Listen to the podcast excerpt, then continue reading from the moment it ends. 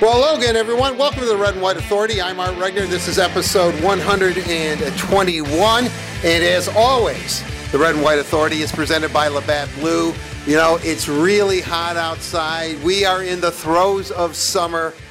But what better way to cap off your day than an ice-cold Labatt Blue? It is the official Canadian beer of the Detroit Red Wings, but we always ask that you drink Labatt Blue responsibly. And with that said, let's bring in our guest for episode one hundred twenty-one. We are still at the summer showcase here in Plymouth, Michigan, as uh, Team U S A, Team Canada, Team Finland, and uh, Team Sweden do battle.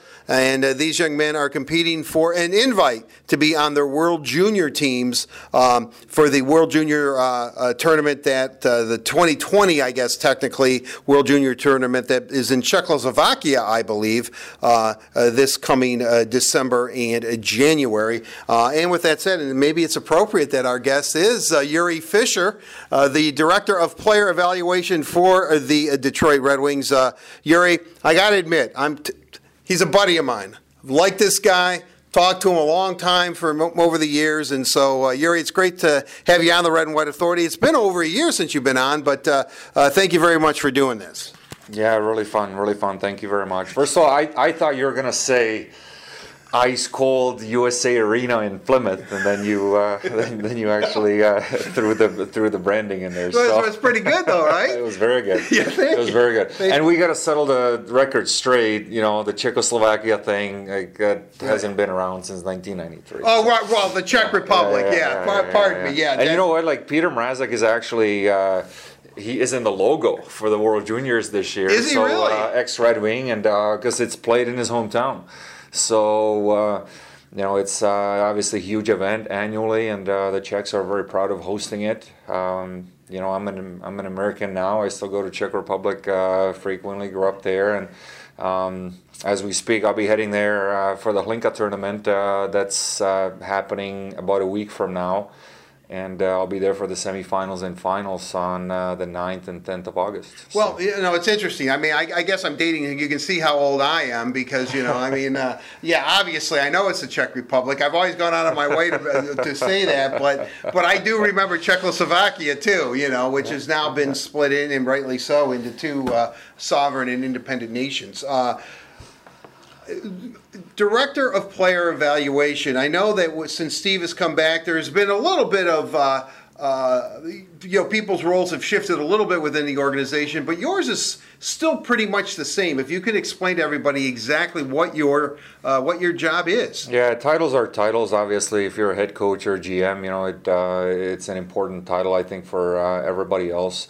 The job description really is, uh, that's where the passion should be channeled towards. And um, so, uh, the, you know, my responsibility the last three years have been overseeing the uh, free agent signing out of college, free agent signings out of Europe, and then, uh, you know, also overage guys and juniors. So uh, it's uh, it varies from year to year um, based on, um, obviously, there's only fifty contract rule that you can have as an N H L organization. That's not counting American League contracts, not just players that play in the American League. Right, the Red Wings can have fifty players under contract. Under uh, N H L contract. Right, yeah. right, right. And then, um, you know, then there's obviously Grand Rapids contracts and then, you know, Toledo contracts. And so it's a pretty sophisticated system the way it works, but uh, there's always a room. Uh, seems to be, uh, you know, the last several years particularly, that there's been few Europeans that have come over at later age, twenty-three, twenty-four, you know, some guys come over at twenty-five and they become pretty good players. Um, you know, one of them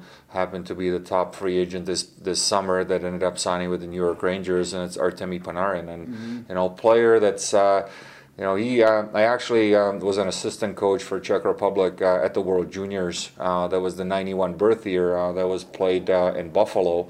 Uh, we had the Russians in the group, and, um, you know, Artemi Panarin was on that team, and, you know, uh, Zaitsev was on that team, and, uh, you know, two players that were undrafted, and uh, one found his way uh, to be a pretty good defenseman uh, for Toronto. Now he got traded to Ottawa, and then... Uh, Artemi obviously took his time and became a dominant player in the N H L. So is this kind of a new phenomena? I mean, this this aspect of scouting. I know that the tentacles of the N H L scouting staffs are, are all over the world because it is an international game, but it, it seems that your position is is would you say it's a newly created position in the hierarchy of N H L I clubs? Would say there's definitely a uh, new emphasis on that, and um, you know, I uh, basically the recruiting process also falls uh, uh, onto my lap. That um, that that never existed in uh, in pro hockey, and right, uh, you know right. now there is uh, if there is a top free agent uh, that's played. Uh, You know, on a national team in Europe for uh, for any of the countries of uh, Russia, Czech Republic, Germany, uh, you know, Finland, Sweden, uh, and they happen to be very good. They happen to play uh, at the World Championships uh, at the end of the year. It's not unusual that some of those guys have um, you know five to ten N H L offers on the table from uh, from various different teams, and uh, so there's definitely a recruiting process um, to uh, some of these free agents, and uh, also. Some countries uh, in Europe or respective uh, federations, hockey federations, they have uh, different agreements with the N H L, how the system also works when players are under contract. So I'll give you two examples of uh, you know Switzerland and uh, and Russia. They don't really have uh, an agreement with uh, the N H L. So there's Russians that are playing in the K H L, and we're already projecting that uh, when their contract expires, um, there might be available in the spring of twenty twenty-two. So really, the planning goes uh, uh, the planning goes a long way, and um, you know, in the meantime, uh, the one common thing I find, uh, obviously, when uh, when respective free agent uh, is good, and there's definitely a lot of N H L interest in them, is uh, they like to have an opportunity to play. And uh, they really want to make sure that the organization knows them inside and out. Right. That the coach knows them, that the general manager knows them. So for the planning of the organization, you know, those guys uh, would be uh, having a legit shot fighting for the N H L roster. Now, I would imagine the history of the Red Wings and maybe where the club is at right now, uh, and you said recruiting, I would imagine the Red Wings, are are they a, an easier sell because there obviously is some playing time here. There's some jobs available. Without really getting into, I would say, the trade secrets of okay. how we go about uh, the recruiting process, I think City of Detroit is more exciting to live than it's been since I've been in Detroit, mm-hmm. you know, since nineteen ninety-eight. So, so we have the city on the upswing. Uh, I believe we have the best arena in the world uh, that caters to the hockey team, that was built for a hockey team, with the practice facility, the locker right. rooms, and uh, you know, the venue is. Uh, I wouldn't say I've seen all of them. I've seen most of them mm-hmm. uh, around. Uh, definitely seen all the top buildings in Europe. Nothing compares to uh, Little Caesars Arena. And even in North America, I think we're the number one uh, facility for hockey. So so we have the building. And then uh, with the amenities, uh, also with, uh, you know, there's been a lot of changes on staff. And uh, the way players get treated today, we, uh, you know, like with... Uh, Steve Eisenman and Chris Draper, and uh, you know, we just uh, when we're in the locker room, what the Red Wings have today, and we were comparing what the Wings had in the late nineties, uh, you know, at the Joe Louis Arena and the, the players' lounge. We that, can watch uh, you work out. I mean, it was... uh, and there was a there was a players uh, the, the players' lounge was basically where you um, you know back then, so you're.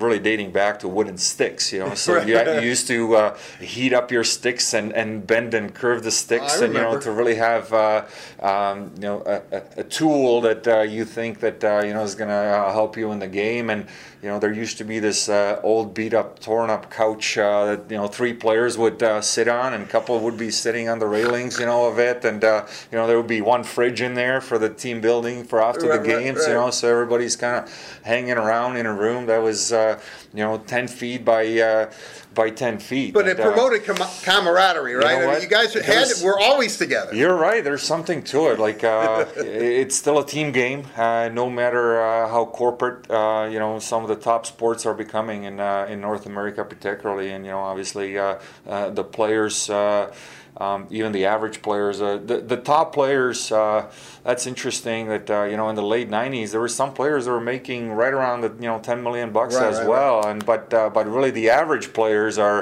uh, there's a huge difference in how well compensated they are today. And so, you know, it's, uh, even though it's, uh, I, I feel at times uh, uh, there is not as much closeness, uh, you know, within, uh, Um, within the teammates uh, in the N H L now uh, as it used to be. um, being being close, being together, it's it's extremely important. Right. I, I wanted to ask you, and I knew you were going to be on, and I want to go into European or European hockey and European leagues. Uh, I write the uh, prospects uh, uh, by the numbers. Dana Waukiji and I, my colleague for Detroit Red Wings dot com. And you guys do a really good job, by but, the way. So I, I'm a big fan myself, and uh, you know, I go on it every day. Thank you. Well, thank you very much, Jiri. I appreciate that. And uh, uh, but there seems to be so many leagues in Europe. I mean, Liga and uh, you know the, the the Swedish Hockey League, which is used to be the Swedish Elite League. It, could you kind of break it down? Does each country have their own specific professional league, and then those professional teams have, for lack of a better term, you know, junior teams or slash. To, to you know, make it to, so our American audience, college teams or something that they can guys can move in and out. How does that whole system? It, uh, hopefully, this isn't a real loaded question, but you understand what I'm saying. I mean, yeah. I, you know, so the I, system is extremely sophisticated, and it's kind of very hard to navigate through. Uh, you know, when you start hearing where all these players have been particularly drafted from, because right, uh, right, some right. you can have a European player that's already played.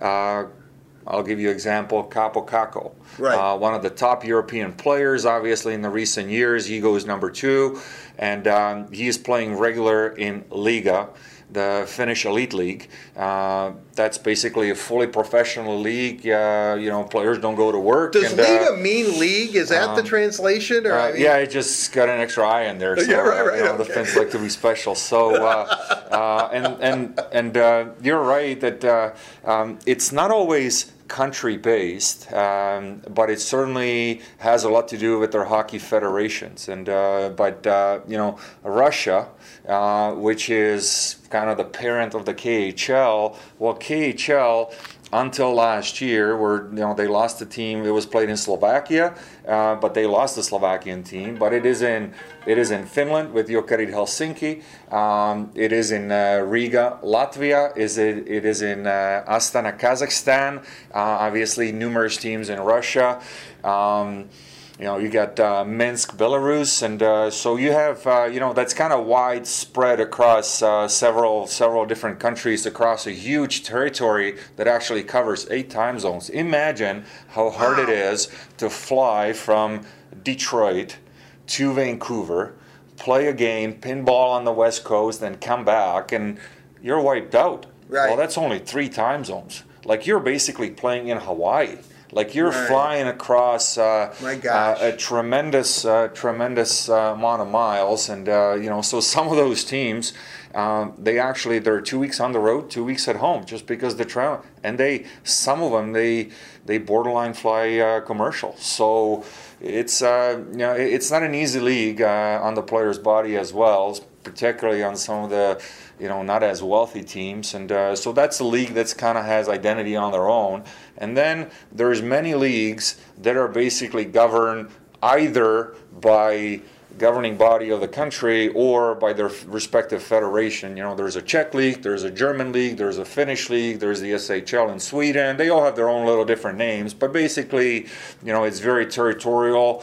Um, you know, they stick to their uh, country to kind of have those rivalries as well, and. Um, And uh, you know, everything in Europe, it's uh, it's a club system, and uh, the best way to describe it is if uh, the Detroit Red Wings um, would basically own a, a feeder franchise all the way to mini-mites, and those mini-mites, they're four, five, six years old, and they're starting to play hockey. Uh, they move on to the seven-year-olds, and then move on to the eight-year-olds. So the they next don't have year, drafts then, per se. I mean, no, it's all basically uh, registration based, and uh, it is a little bit of a similar system to what uh, European soccer has, um, where you know when you belong to a certain franchise oh. as a player, then uh, you know there could be trades and there could be exchanges, and uh, but it's uh, it, it is definitely sophisticated. System. So to make it, if I understand you correctly, little, little Dylan Larkin at five years old decides to play hockey. He plays in the Detroit Red Wings feeder system, so to speak, their mini-mite system. So boom, boom, boom, boom, boom. When he's ready to turn pro, he's a Red Wing.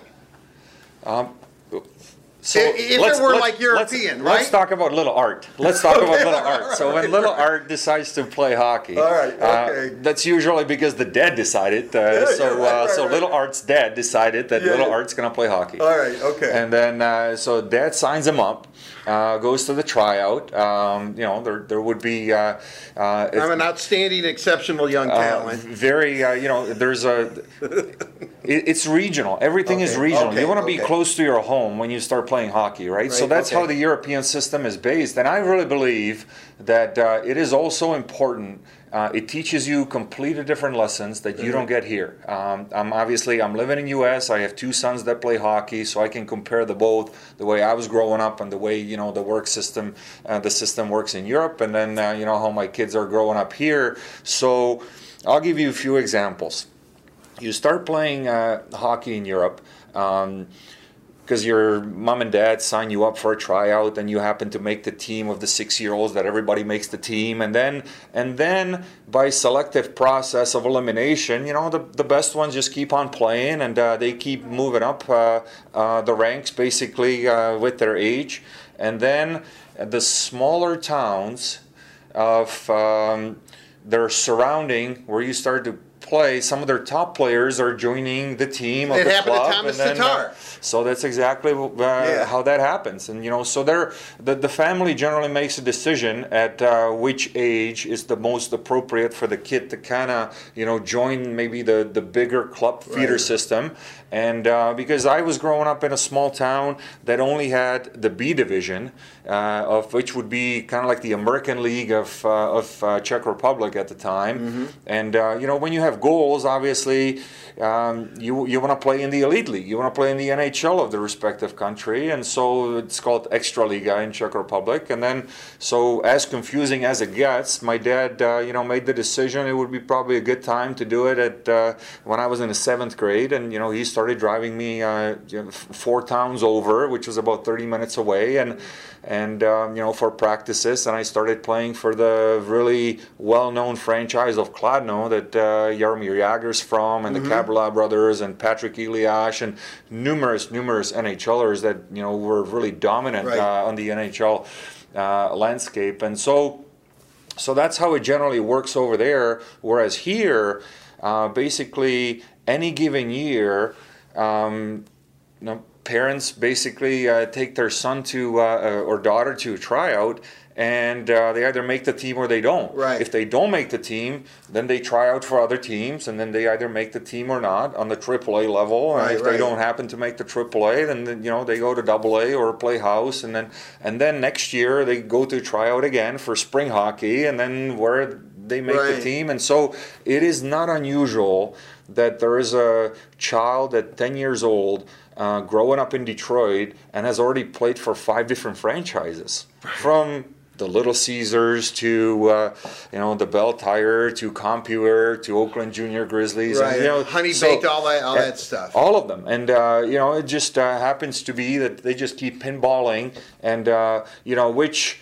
Gives you some benefits, but also has some drawbacks. Of uh, the benefit would be that uh, you're generally in an environment that's always excited about you being there, right? Um, and uh, you know, coach is enthusiastic, and there's always you know new new people that are coaching you, so you're probably learning some different things, and you're maybe playing a little bit more because obviously the team wants you. And uh, but at the same time, the drawback is uh, that uh, the the the child is not learning. The character aspect of the game, which is dealing with the coach on long-term basis. The only way you're going to get coach's trust if you either do everything that the coach wants or you're a really good player. Right. One of the two. And, uh, you know, at times I, uh, I, I see lots of kids uh, here in North America pinballing, you know, and, and chasing the next franchise where the kid's going to play the most.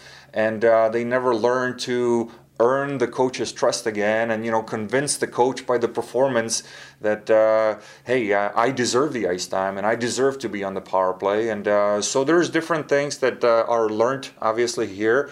But uh, with uh, politics aside, I think U S A Hockey has done a hell of a job in developing players, in developing the masses, the numbers. Well, this development program is. It's been. Uh, But even, you know, the Hlinka tournament, and right, then, you right, know, right, like right. here you got a development program that, uh, you know, seventeen kids got drafted. Well, you know, several didn't, but fifty players got drafted from U S A overall. And so, you know, on top of the seventeen drafted from the program this year, right. there's been a bunch of others that play in different environments that uh, that also uh, the N H L industry believes in. Right, and, and I think, you know, and I know we're kind of jumping around here, but you've explained the European system, and, and, and actually you've kind of gotten into the North American system, although we haven't delved into the Canadian system, which I think most of our audience might be well aware of because it's been established for so many years, the uh, the C H L with the Quebec League and the Western League and obviously the Ontario Hockey League and billeting families and kids have to make decisions. And, uh, you know, I think that, as I said, I think that that's pretty well documented. But the U S H L seems to now, at least, am I wrong, has also become a force as far as developing players, or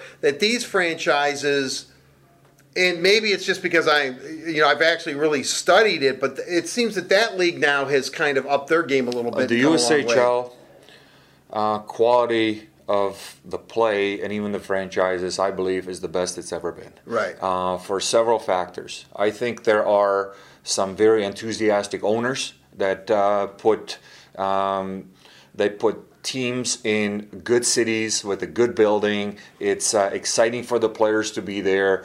Um, you know, they're they're they're very comparable buildings to uh, the Canadian Junior now, right. and um, so you know there there always used to be kind of like a tug of war of recruiting the Canadian Junior versus the college route, and once you commit to the Canadian Junior teams, you know you can't go to U S college anymore, and because it's kind of considered as pro. Right, and right, right. So so uh, you know there was a, and that still goes on now. U S A Hockey's done a great job developing players.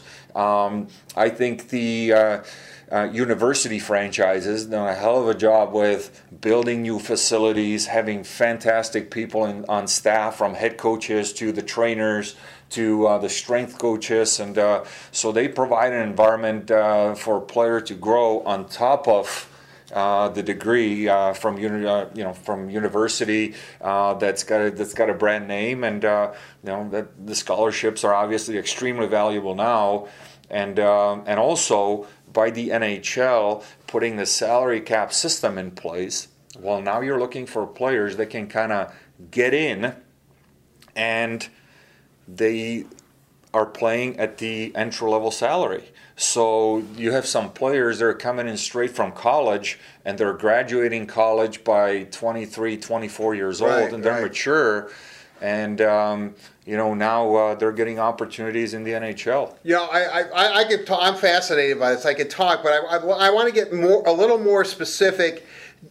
In your role, do you try to equally divide looking for college free agents, or do you spend most of your time in Europe? How, how would you classify uh, where you actually... Um, The time, yeah, so yeah, the, the time, time management. Yeah, yeah, the time management. Exactly. Thank so, you, Jiri. So for me, uh, really for the role, I think it uh, the season goes in three phases. Um, there's uh, there's the early of the year where you already know some of the players from the year before, from the season before, and they're returning back to college, okay. or they're they still have a contract in Europe, or you know they're going back as an overage guy in juniors, and so kind of touch base with them and uh, just to make sure that uh, you know how they look and uh, how is the early in the season, and then and then uh, make sure that uh, you know we also show some interest level that uh, hey uh, you know if you're turning pro at the end of the year, you know uh, we're the Detroit Red Wings and uh, we happen to like you. It's is how is it different? You you talked about the rules and regulations that co- that the N C double A or college has.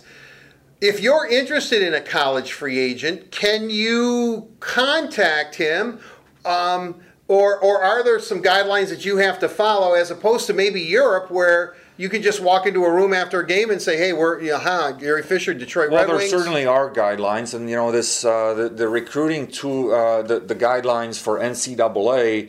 Um, that you hear about, you know, especially from football and right. from basketball, well, that doesn't have as much to do with the pro teams. Right. Uh, they're recruiting the players from those environments as much as making sure that the university teams are not violating the rules. Right, right. So well, that's for, a great so, point. So for us, um, as uh, an N H L pro franchise, um, what we want to make sure that uh, we don't do anything that would jeopardize the eligibility of certain player that's playing in college, and um, um, you know, so we cannot provide anything for the player. Like, we cannot provide professional advice, we cannot provide anything material, and so we obey those rules. Now, I think there is also ethical process to it. That uh, when um, I'll give you an example of uh, Taro Hirose. Right. Okay. So he finishes the season with the Red Wings.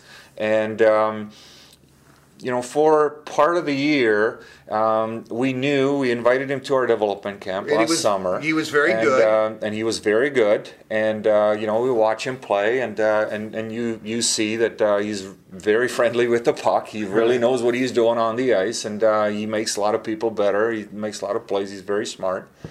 He chooses to go back to college. So he comes to our development camp, which is uh, allowed uh, based on uh, based on the rules, but he cannot enter the fall tournament that's going to be happening this year. The prospects tournament now. So he cannot enter it when he's returning back to school. Well, we had another player, Nick Jensen, before. You know, he got traded to Washington. Well, for four years, uh, he was in college. Uh, he happened to be Defenseman of the Year. He wasn't able to participate in any of these fall tournaments, uh, not to uh, right. you know, just development camp. Exactly. So the uh, so Taro comes to our development camp, and then he joins uh, Michigan State for the regular season. So they have uh, their captain skates, and you know, the season kind of goes on, and uh, now it's Christmas, and and uh, by Christmas he's a junior. So he's got one more year of eligibility in, uh, to play for Michigan State, and you know, and now his season's going pretty well, and he's pretty high in uh, in the scoring, and then you know, he's the best player on the team, and and now uh, obviously he is aware that there is an N H L interest, uh, you know, in, uh, in in in signing him, and um, you know, when you're a really good player, you just know, and it's right, just right. based on how many people are watching and how many people are, you know, maybe uh, talking to uh, the family representative that all the players have, and then so. Uh, but now he's has to make a decision. He has to make a decision. Am I gonna um, go back to school for one more year, or am I gonna uh, play pro in the spring?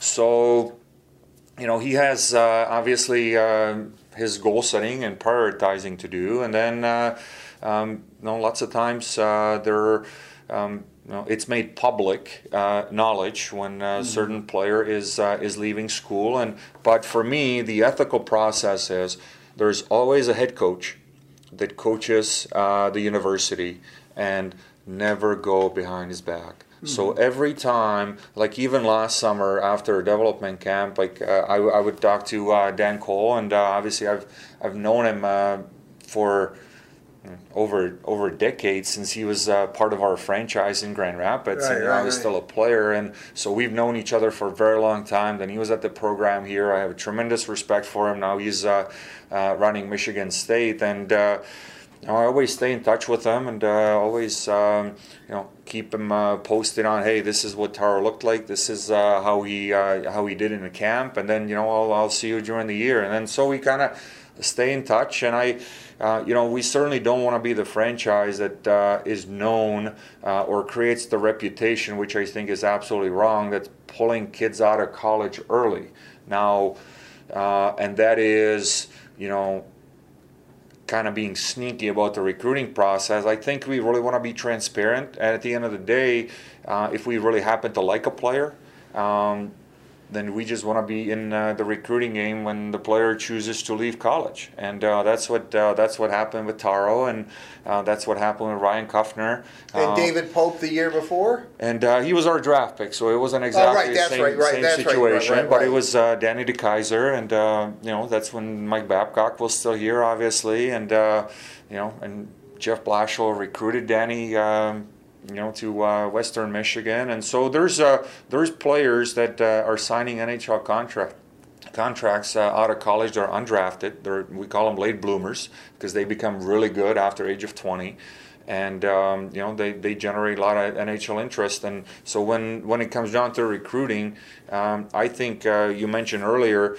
Um, I think we're a very uh, desirable franchise. Uh, I think uh, that there is uh, certainly uh, more opportunity uh, to make the team than it was uh, in the late nineties or early two thousands. Uh, that's the reality of uh, um, you know uh, how uh, we need to get better, and so uh, I, you know, I believe it's one player at a time. Well, you know, I, I, I, you know, you, we've kind of touched on the guys that I wanted to ask you about, um, uh, and so. Uh, let's uh, let's turn to a European free agent that you signed, Oliver Kasky, uh, and you know he played in the World Championships. He was on the power play. Seems to have a really good shot from the point. He can actually run a power play. How did that all come about? You're interested in him. Does this go back for several years that you can talk to him? Does he knows the Red Wings are interested? Because I would imagine. He was considered one of the top uh, uh, U F As in Europe, and the Red Wings somehow able were able to uh, get him under contract. Well, if I go a couple years back, um, he played at Western Michigan. Right. So right. when he, Oliver is year, at Western right. Michigan, he's playing for Andy Murray, and um, then he, uh, for various reasons, decides to go back to Finland. Uh, so he signs with his home team of Helsinki. Um, he had an okay season two years ago, and then he made a decision, and he told me the story. He said, I wanted to be challenged. I wanted to go to a different environment that's not in my hometown. And he signed uh, a contract uh, in Lahti, which happens to be a city about an hour away from, uh, from Helsinki. Coincidentally, Uh, a city where Libor Sulak played the mm-hmm. year before. That you know, he got to play a handful of games in the N H L this past season, and then now Libor was uh, coming to North America, so they had an opening on D, especially somebody uh, you know to help him on the power play, and then then Oliver kind of at the right time, right age, uh, the right mindset, because uh, you know when he joined Lahti, he was uh, twenty-three years old, and uh, now he knows like. It's, it's make it or break it year. I really have to be good. And he completely revamped his summer training. Um, he hired a new skating instructor, or actually for the first time actually hired a skating instructor. Right, right. And then he worked and worked and worked. And he surrounded himself, uh, or he put himself in a situation where he was training with N H Lers as well. He got stronger. He got more confident with the puck. And um, like when I would talk uh, to Andy Murray during this past season, um, you know, I... in the second half, I basically brought his name up, uh, Oliver's name up, and uh, I was like, "Hey, uh, you know, how was Oliver exactly for you guys here? And you know, what's the, you know, what's the character background? How is he with the guys?" Right, and right. just uh, you know, collecting information. And and uh, first thing he would ask me is like, "How is his skating?" And um, and I'd say, "Pretty good." Right. He's a pretty good skater, especially on the big ice. He really gets around. Like he gets involved on the offense. You know, he goes back to get pucks. He uh, he whips a nice pass. He always tries to go tape to tape. And uh, so, oh, well, that's interesting. So he really must have worked on it. And so now you're getting all this feedback on uh, that uh, he's uh, whatever he's doing, it's working. And now it's halfway through last season, you know, and his name uh, kind of started to pop up uh, on the, in the European ranks. You wouldn't hear about him in North America yet, because obviously, right, he was, right, right. you know, he wasn't signed to any contract. And then uh, his kid that's uh, or man that's playing in Europe, and you know, the leading scorer in the Finnish Elite League um, of each team wears a golden helmet. Oh, really? So. Um, let's say uh, their team plays in uh, blue and white. They got a little orange in there too, but and everybody wears a blue helmet, and the leading scorer wears a gold helmet. So when uh, Oliver started to really take off last season, he never really played on the national teams, and uh, but uh, you know his season's going well, and now it's February, and he's leading the team in scoring. So. Anytime somebody shows up at the game, like, oh, who's that guy in the gold helmet? You right. know he's a leading scorer, right? Wow, so you know, it I never like, knew that. So it catches everybody's eye, and and particularly being a defenseman. Right. So right-hand shot, it's running the power play, and uh, and now he got an invite uh, to Uh, to play for the national team in February at the Swedish Games, which is a tournament of four nations, of Czech Republic, Sweden, Finland, and Russia. It happens in Sweden, and um, he was probably the best defenseman for that respective uh, Finnish national team then. And uh, you know, their general manager is uh, Jari Lehtinen, a uh, long-time oh, yeah. N H L player, and uh, you know, also uh, played for Dallas. Played for Dallas, and you know, won cups, and uh, got the Selke, and uh, you know, for best defensive forward, high in character player. And right. So he's the general manager, and um, you know, he really liked him. Uh, he really happened to uh, like Oliver, and so at the end of the year, he got another invite uh, for the pre-exhibition games of the World Championships, and this was a very unique year for Finland, for their national team, that none of the NHLers really wanted to come over and uh, and help the team. From uh, you know, the the Barkov and Komarov and uh, um, you know, guys, uh, and then they had several young guys like Heiskanen uh, or Aho, and, and you know, players that uh, um, you know, were still playing in the playoffs, and uh, so. Bottom line, uh, none of the high-end NHLers wanted to join the team for the World Championships, and uh, so they basically, uh, the Finnish Federation made a decision, we're going with uh, guys from Europe. Uh, they're either playing in the Finnish league, or when you talk about leagues, a guy that plays in um, in Sweden, but he happens to be Finnish, right. Guy that plays in the K H L in Russia, that happens to be Finnish, guy that plays in Switzerland, he happens to be Finnish, and then, so they assembled the team together, and then, at the right time, they beat everybody they needed to beat. They ended up getting a gold medal, and uh, Oliver was a big part of it. And you know, playing against a Russian team of, uh, you know, uh, they uh, they won in the semifinals, uh, beating uh, beating Russia, yeah. and uh, you know, uh, kind of like a Cinderella story. Their uh, their captain. Uh, Uh, that's uh, six foot eight forward. Uh, you know, that's kind of been always uh, uh, overlooked for uh, some of the national team right. events. And then uh, you know, last uh, last three games of the tournament, uh, he was their most uh, valuable player, and uh, you know, scored, uh, beat Russia uh, in the semifinals. Uh, It was uh, it was a really good tournament for Finland. Good for them. Great for Oliver, and uh, I'm excited till. Uh, Till the can't wait for the camp starts and see him play here. That's what makes sports so compelling, the competition, and you never really know what's going to happen. And I think that's just draws people there in, in droves. Uh, uh, Kasky signed a two-year deal because usually it's a three-year entry deal, but because of his age, or was there a rule or something that he can't? It was a, one, oh, a one-year deal. Gosh, so he signs a, oh yeah, that's right, exactly. He signed a one-year deal because that's the only deal you could offer him, right? It's, uh, the, the C B A is very clear. It's all based on age and uh, the environments that players come from. So when ninety-five-born defenseman, whoever that is, this past spring was signing an entry-level contract from Europe, he is signing a one-year deal. Okay, and so now, I, I would imagine where the Red Wing blue line is, we all know that it's getting a little older, and some guys are going to be in the last year of their deal, and you never know what's going to happen with injury and then in the trade deadline. And you know, Nicholas Cromwell, uh, so close to a thousand career games, uh, you know, it's, the door is open for him if he wants to return. So it seems like the blue line is going to be in flux based on what the Red Wings have done in the draft in the next couple of years. I would imagine, and I know that you probably don't want to go down this road, but Red Wing fans look at Oliver Kasky and they expect that he has a legitimate shot at being in Detroit this season. Would you agree with that, or do certain things have to happen? I think it's extremely unfair to the player that has not played in the N H L to be coming with those expectations to the training camp. I'll give you two examples. It happened with Anthony Mantha. Right. Who was the C H L Player of the Year, the best player in Canada, eighty goals, eighty games.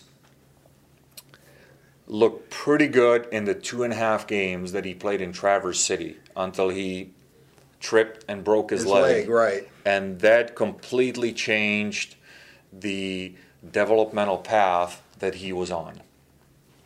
You know, there was all this talk about he's going to get a chance with Datsuk or Zetterberg, and, you know, this is the next big scorer. let's wait till camp. The same we went through last summer with Phil Zadina. Mm-hmm. And, you know, he's the highest draft pick that we've had since last three decades. And, you know, he's coming in of the pedigree of and of uh, of natural goal scorer. Right. And, uh, and the fan base, all of us included, are so eager and so excited about his future success. Right. Well, there is still a process. You gotta you gotta be ready for the opportunity. You uh, you gotta grab the opportunity. You gotta run with the ball. And I think the less pressure there is on younger players, the easier it is for them to earn the opportunity early, grab the opportunity, and become really good. So for Oliver's sakes, I think he's coming into the camp. Uh, obviously, Jeff Blashill has seen him play. Right. Uh, Pat Verbeek has seen him play, who is uh, our new assistant G M that came over from the Tampa franchise. Steve has seen him play. And, um, you know, it's a very good situation for him where everybody is uh, familiar with his game. Um, all the decision makers in the organization. At the end of the day, it's the performance that makes a decision on the player's behalf, whether he's making the team or not. Training camp's going to happen. Uh, I know uh, Oliver's going to come to Detroit a little bit earlier. He wants to get uh, a little bit more acclimated, uh, also get to know the guys on the team as well. And I can already tell you, he's a very outgoing guy. Um, you know, he's got uh, perfect English, and, uh, you know, he's uh, he's still staying in touch uh, with players uh, that he played with at Western Michigan. And uh, so I'm very excited that uh, he uh, he chose our franchise. Um, camp, uh, obviously, is going to be uh, a, a huge for him. And, you know, uh, what's going to happen on the blue line in the years to come, we'll see. We're doing this uh, in between games here at the Summer Showcase. So uh, Team Canada and Team Finland have already played, and Team U S A and Team Sweden are about to go at it. So unfortunately, because Jiri and I could talk forever, and we have over the years, I think, at times. But uh, I know that he needs to get out there and uh, and, and watch and watch this next game. Uh, Jonathan Berggren will be playing for Team Sweden. He twisted his knee in the f first game he played, but he's fine, and so eager to see what he does. Uh, He really looked good in development camp. I'm excited to see him here in a real game as well. Right, and he so he'll be playing. But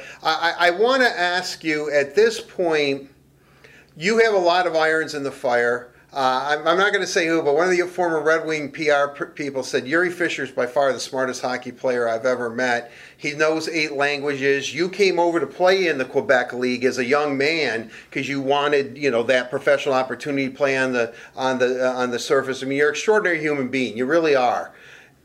How many irons in the fire do you have and potential players now that you're going to be looking at this year? Or do guys always pop up? Like, there might be a guy that you're not aware of right now. You will as the, as the year progresses, that could possibly be the next Taro Hirose, Ryan Kuffner, or or whomever. So this is a this is a good opportunity to kind of finish off the the time management that we started okay. talking about. And so the the early in the year of hockey season, which is basically the first couple of months, you know who's been great from the season before in Europe, in college, and then you see who's going to return as an overage guy to juniors. Well, then there's a the bulk of the season where I would say it's staying on top of those guys, mm-hmm. but at the same time, there's always somebody that pops up out of nowhere. And uh, Oliver would be one example. Right, and, right. And um, we knew that Taro Hirose is going to be a good player um, going into the season.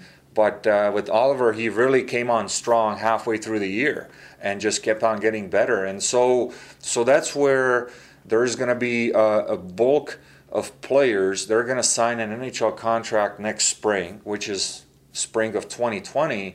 Uh, with all the teams, basically, from college. They're going to be coming from Europe, and um, they're going to be coming from juniors. Um, and they really start becoming dominant right around Christmas time. And then they hopefully carry it over to the second half of the year. And then I would say March and on uh, to finish off the season.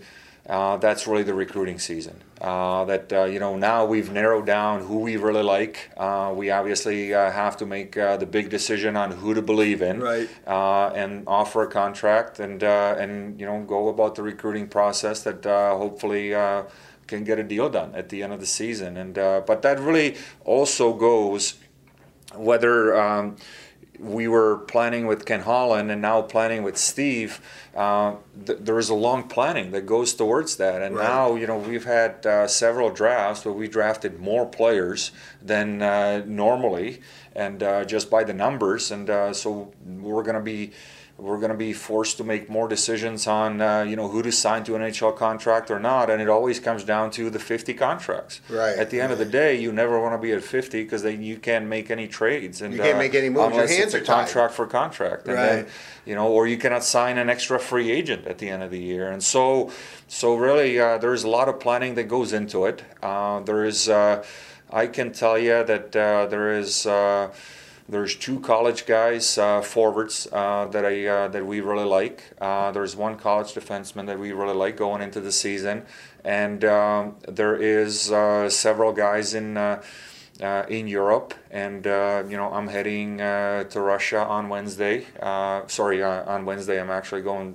tomorrow, Thursday, and um, you know I'll uh, I'll be uh, in Europe for the next uh, four weeks. Uh, you know, going to uh, five different tournaments, and uh, and really uh, try to uh, uh, try to get ahead uh, of uh, you know what players look like uh, after the summer, because uh, some players uh, when the light the switch goes off in their head and they really commit for four months. And I keep repeating this to everyone, they can change their career. Right. They get into the season, their fitness level is sky high, uh, they look better than ever, that obviously co- catches the coach's uh, attention. Now the coach uh, starts to believe in the player a little bit more, and then the player gets an opportunity and, and uh, starts performing and maybe better than ever before. So. It is important, and uh, you know. So now August goes, and uh, you know there isn't really that much uh, hockey being played in North America outside of uh, Canadian junior games. College not right. starting really uh, until October, and then you know all pro camps, uh, N H L starting. You know the tournaments are starting on uh, on the fifth and sixth respectively of September, and so right now there is a great opportunity for the next five weeks. Um, really scout heavily in Europe, and, right? Makes uh, sense. And um, you know, try to get uh, get ahead of the game. Okay, uh, Jiri. Now I'm going to ask you this because if I don't, people, Red Wing fans are going to. I'm going to hear about it all the time. You know, over the years I've talked about it. The one story that you know, when you had your cardiac episode.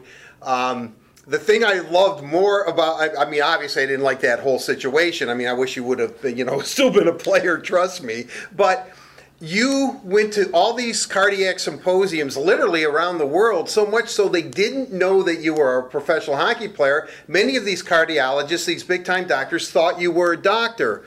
How are you today? How do you feel? You look great. You look, you know, healthier than a horse, as the old expression says. But, uh, you know, it's a very scary incident that, you know, my friend, you've rebounded. And I, I couldn't be happier for you. But how is that all standing? Well, fourteen years. Yeah. And uh, it's been really, uh, you know, uh, any cardiac event free for fourteen years. So it was certainly a scary time at the time. And I get reminded on weekly basis. Um, I, I go somewhere and meet some people. It's like, hey, I was at the game. Right, right, the, against the Predators, know, so, right. So then yeah. I have some of those uh, smart-ass, sarcastic comments like, I was there too. Like, uh, and, and then people would say, well, I'll never forget that game. I was like, well, I don't even remember it. You know, right, so right. It's like uh, I came off the shift and uh, um, fell over, fell asleep. And then, you know what? The best thing about it is, I can laugh about it now, and right, I feel great. Right. And uh, you know, it the the worst thing that any cardiac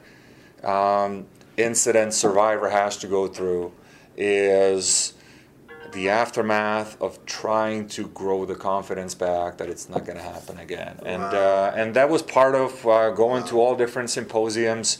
And, uh, you know, what happened uh, during the Nashville game, obviously falling unconscious and being in ventricular fibrillation and then being revived and waking up in a hospital. I literally missed forty minutes of my life that I don't remember. And, um, and uh, you know, then being released out of the hospital, well, then it happened again the following week, and then I was released and or stabilized right. while I was hospitalized, and then released, and then it happened again. And so when it happened three times in two weeks span, it uh, you know I I have a I have a saying uh, that uh, I love Tuesdays, and well, you know why? I had three cardiac arrests. Every one of them was on Monday. And, uh, and I really wow. started wondering, like, what is, like, because in the N H L, like, uh, it is, uh, it, essentially, it's a profession, but you don't have a work week. You have game days, you got days off, right, and then right, right. you got practice days. That's, those are only three days that you really have all season long. And then it varies, you're on the road or you're at right. home, and then so you don't really have Mondays versus, you know, Saturdays right, right, and, you know, Thursdays and on. And but I had three cardiac arrests.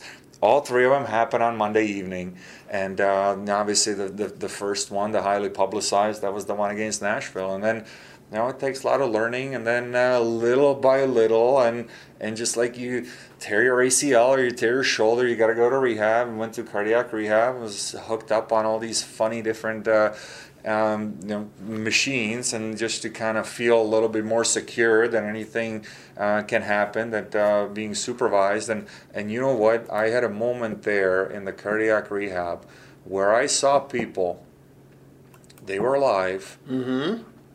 They lost hope. Really? And I made a decision, that's not how I want to live, that's not who I want to be.